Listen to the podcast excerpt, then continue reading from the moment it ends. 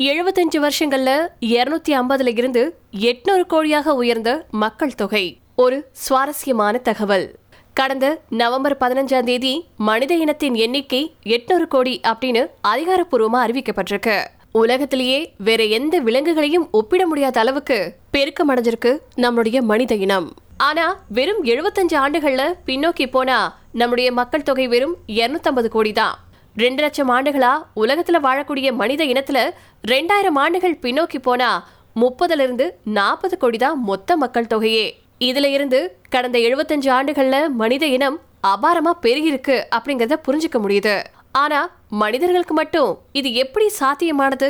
மனுஷனை விட பலமான வேகமான சுறுசுறுப்பான விலங்கினங்கள் எத்தனையோ இருந்தும் மனிதர்கள் தங்களுடைய அறிவாலும் சமூக கட்டமைப்புகளாலும் அத்தனையையும் வின் பண்ணிருக்காங்க அப்படின்னு தான் சொல்லணும். இந்த புவியின் வரலாற்றுல கேம் சேஞ்சரா மனுஷங்களே இருந்திருக்காங்க. சுற்றுச்சூழல தங்களுடைய தேவைக்கு ஏற்ப வளைக்கக்கூடிய திறன் மனுஷங்க கிட்ட இருக்கு. வேற எந்த விலங்கினங்களுக்கும் இல்லாத மனிதனுடைய அசாத்திய அறிவாற்றல் இந்த பூமிக்கும் இயற்கைக்கும் நன்மை பயத்ததா அப்படின்னு சொல்லி கேட்டீங்கன்னா நிச்சயமா இல்ல அப்படின்னு தான் சொல்லணும்.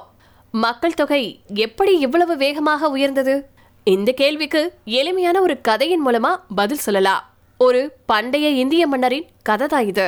அந்த மன்னர் மிகச்சிறந்த சதுரங்க அதாவது செஸ் வீரர். ஊர்ல அவருக்கு இணையா விளையாட யாரும் இல்ல அப்படிங்கிற எண்ணம் அவருக்கு இருக்கு.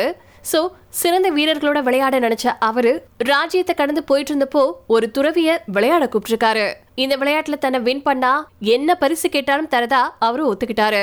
விளையாட்டோட இறுதியில நாம எதிர்பார்த்த மாதிரியே துறவி வின் பண்ணிட்டாரு. ஆனா அவர் பரிசா பொண்ணையோ பொருளையோ கேட்கல வெறும் அரிசியை மட்டும்தான் கேட்டாரு. ஆனா மொத்தமா இல்லாம ஒரு துல்லியமான அளவுல அரிசியை கேட்டாரு. அரிசி தானே அப்படின்னு மன்னரும் எவ்வளவு வேணாலும் கொடுத்துருங்க அப்படின்னு கட்டளையிட்டு இருக்காரு துறவி சதுரங்கத்தின் முதல் கட்டத்துல ஒரு அரிசி இரண்டாவது கட்டத்துல ரெண்டு அரிசி மூன்றாவது கட்டத்துல நாலு அரிசி நான்காவது கட்டத்துல எட்டு அரிசி. இப்படி ஒவ்வொரு கட்டத்துக்கும் முந்தைய கட்டத்துல இருக்கிறத விட ரெண்டு மடங்காக அதிகரிச்சு கேட்டாரு. முதல் வரிசையில் இருக்கக்கூடிய எட்டு கட்டங்களை நிறைக்க எட்டு அரிசி மணிகள் தேவைப்பட்டுச்சு. ஆனா மூணாவது வரிசையை நிறைக்க நூத்தி அறுபத்தி ஏழு லட்சம் மணிகள் தேவைப்பட்டுச்சு. இந்த பரிசுக்கு பதிலா வேற ஏதாவது கேளுங்க அப்படின்னு மன்னர் துறவி கிட்ட மன்றாடினாரு. தன்னுடைய ராஜ்யத்துல பாதியை கூட தரதா அவர் சொன்னாரு. ஆனா துறவி எதையுமே ஒத்துக்கல. மொத்த செஸ் கட்டத்தையும் நிறைவு செய்ய இருபத்தி ஓராயிரம் கோடி அரிசி மணிகள் தேவைப்பட்டுச்சு. இந்த பெரும் தொகை முதல் கட்டத்துல இருந்த ஒரு அரிசியில இருந்து உருவானது. இப்படிதான் மக்கள் தொகை பெருக்கமும் ராக்கெட்டை விட வேகமா உயர்ந்துச்சு. மனித இனத்தின் உருவாக்கம். மனித இனத்தின் தோற்றம் பத்தி எளிமையா குரங்குல இருந்துதான் மனிதன் தோன்றினா அப்படின்னு சொல்லிடுறோம். ஆனா உண்மை அப்படி இல்ல அப்படின்னு சொல்லியிருக்காங்க அறிவியலாளர்கள். மனிதர்களோட ஓரளவு ஒத்து போகக்கூடிய ஊரங்கொட்டான் சிம்பான்சி கொரிலா இப்படி மூன்று குரங்கினங்களும் குறிப்பிடத்தக்க வேறுபாடுகளை கொண்டிருக்கு. இதுல ஒண்ணு மனிதர்களுக்கு மூதாதையாரா இருக்க முடியாது. ஆனா மனிதர்களுக்கும் இந்த குரங்கினங்களுக்கும் ஒரே மூதாதையர்கள் இருந்திருக்கலாம். அந்த மூதாதையர்களே மனிதன் தோன்றிய காலத்துல வாழ்ந்த நியாண்டதல் மனிதர்களுக்கு மூதாதையரா இருந்திருக்கலாம் அப்படின்னு சொல்லியிருக்காங்க. அந்த மூதாதைய இனத்தை ஹோமோ ஹைடல் பெர்கென்சிஸ் அப்படின்னு குறிப்பிடுறாங்க. இவங்களுக்கு தற்போதைய மனித இனத்தை விட சின்ன மூளை இருந்திருக்கு. உண்மையாவே விலங்கினங்களிலேயே மனித இனம் அதன் சகோதர இனமான நியாண்டர்தல்களை வென்றதுதான் மனிதர்கள் ஆட்சிக்குள்ள பூமி வருவதற்கு முதல் படி. நியாண்டர்தல் மனிதர்களுக்கு நவீன மனிதர்களை விட பெரிய முளை இருந்திருக்கு. ஆனா சிந்திக்கக்கூடிய தன்மையும் சமூகமா வாழக்கூடிய தன்மையும் குறைவுதா. ஆப்பிரிக்காவில் உருவான ஹோமோசேபியன்ஸ் அஞ்சு லட்சம் ஆண்டுகளுக்கு முன்னாடி ஐரோப்பாவுக்கு இடம்பெயர்ந்ததின் விளைவாவே நியண்டர்தால் மற்றும் டெனிசோவான் இனங்கள் பிறந்துச்சு.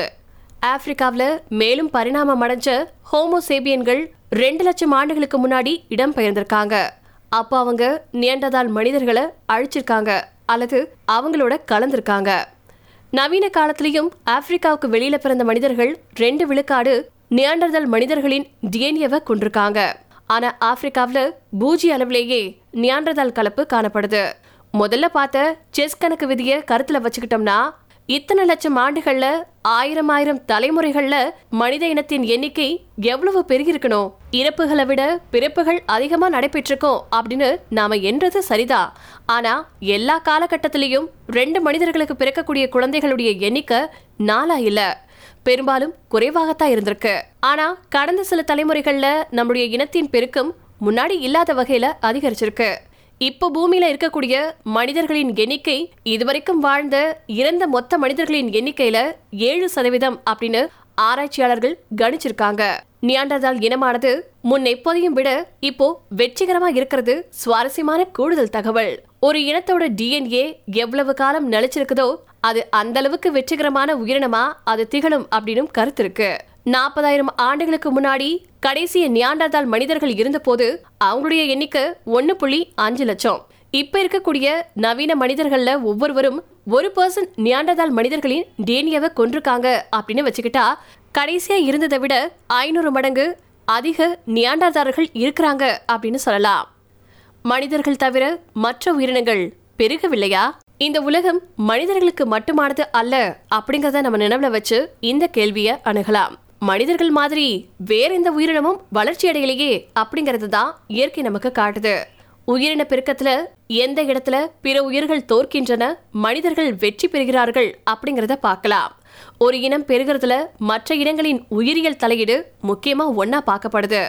உதாரணமா ஒரு வேட்டையாடும் உயிரினமா புலி அதன் இறை உயிரினமான மானின் பெருக்கத்தை கட்டுக்குள்ள வச்சிருக்கு அப்படின்னு சொல்லலாம். காடுகளுக்குள்ள வாழக்கூடிய உயிரினங்களை வைரஸ்கள் மற்றும் பிற நோய்கள் எளிதா தாக்கி அழிக்குது. எப்பவுமே வெற்றிகரமா பெருகக்கூடிய இனம் அப்படிங்கிறது சூழலின் கைகள்ல தான் இருக்கு. சுற்றுச்சூழல் மாற்றம் விலங்குகளின் பெருக்கத்துல பெரும் பங்கு வகிக்குது. சார்லஸ் டார்வின் மற்றும் அவருக்கு முன்னால பதினெட்டாம் நூற்றாண்டுல வாழ்ந்த அறிஞரான தாமஸ் மால்தஸ் போன்றவர்கள் மனித இனத்தின் பெருக்கம் நிச்சயமா ஒரு குறிப்பிட்ட எல்லையை கொண்டிருக்கும் அப்படின்னு என்றாங்க அதாவது அதிகப்படியான ஜனத்தொகை பெருகும் போது மக்கள் உணவு உற்பத்தி நிச்சயமா பாதிக்கும். பல பேரு பட்டினியில சாகக்கூடும் அப்படின்னு சொல்லியிருக்காங்க. ஆனா பத்தொன்பது மற்றும் இருபதாம் நூற்றாண்டுல ஏற்பட்ட விவசாய போக்குவரத்து துறைகள்ல ஏற்பட்ட வளர்ச்சி கணிப்புகளை மாற்றுச்சு. இருபத்தி ஒன்னாம் நூற்றாண்டுல ஏற்பட்ட மரபணு தொழில்நுட்பம் அதிகப்படியான உணவை தயாரிக்க உதவியது குறித்து பதினெட்டாம் நூற்றாண்டு அறிஞர்களுக்கு தெரிஞ்சிருக்காது. மனித முன்னோர்கள் சந்தித்த அநேக பிரச்சனைகள்ல இருந்தும் நம்முடைய அறிவுத்திறனும் தொழில்நுட்ப வளர்ச்சியும் நம்ம காத்துட்டு இருக்கு. கடந்த எட்டாயிரத்தி ஐநூறு ஆண்டுகளில் தான் மனிதர்கள் முதல் உலோக கருவி முதல் ஏஐ டெக்னாலஜி வரைக்கும் கண்டுபிடிச்சிருக்காங்க. கண்கள் சின்னதா தோள்கள் பெருசா கருப்பா வெள்ளையா மாநிலமா உயரமான உலகின் எல்லா புறமும் வகை வகையான மனிதர்கள் வாழ்ந்துட்டு இருக்காங்க. உண்மையாவே இந்த உலகத்தை குப்பை மேடு மாதிரி மாத்திட்டு வந்துட்டு இருக்கோமா நாம அப்படிங்கறத சிந்திக்கணும். ரெண்டாயிரத்தி ஐம்பதாவது வருஷம் மனித மக்கள் தொகை ஆயிரம் கோடியை தாண்டி இருக்கும் அப்படின்னு ஐநா கணிச்சிருக்கு. இந்த அதிகமான ஜனத்தொகை காரணமா நம்ம நடத்தையில ஏற்படக்கூடிய சிறிய விளைவு கூட பூமியில பெரிய மாற்றத்தை ஏற்படுத்தும். எரிபொருள் மின்சாரம் உள்ளிட்டவற்றை கணக்கெடுத்தா ஆயிரத்தி தொள்ளாயிரங்கள்ல ஒரு நபருக்கு தேவைப்படுறதை விட ரெண்டு மடங்கு நமக்கு தேவைப்படுது.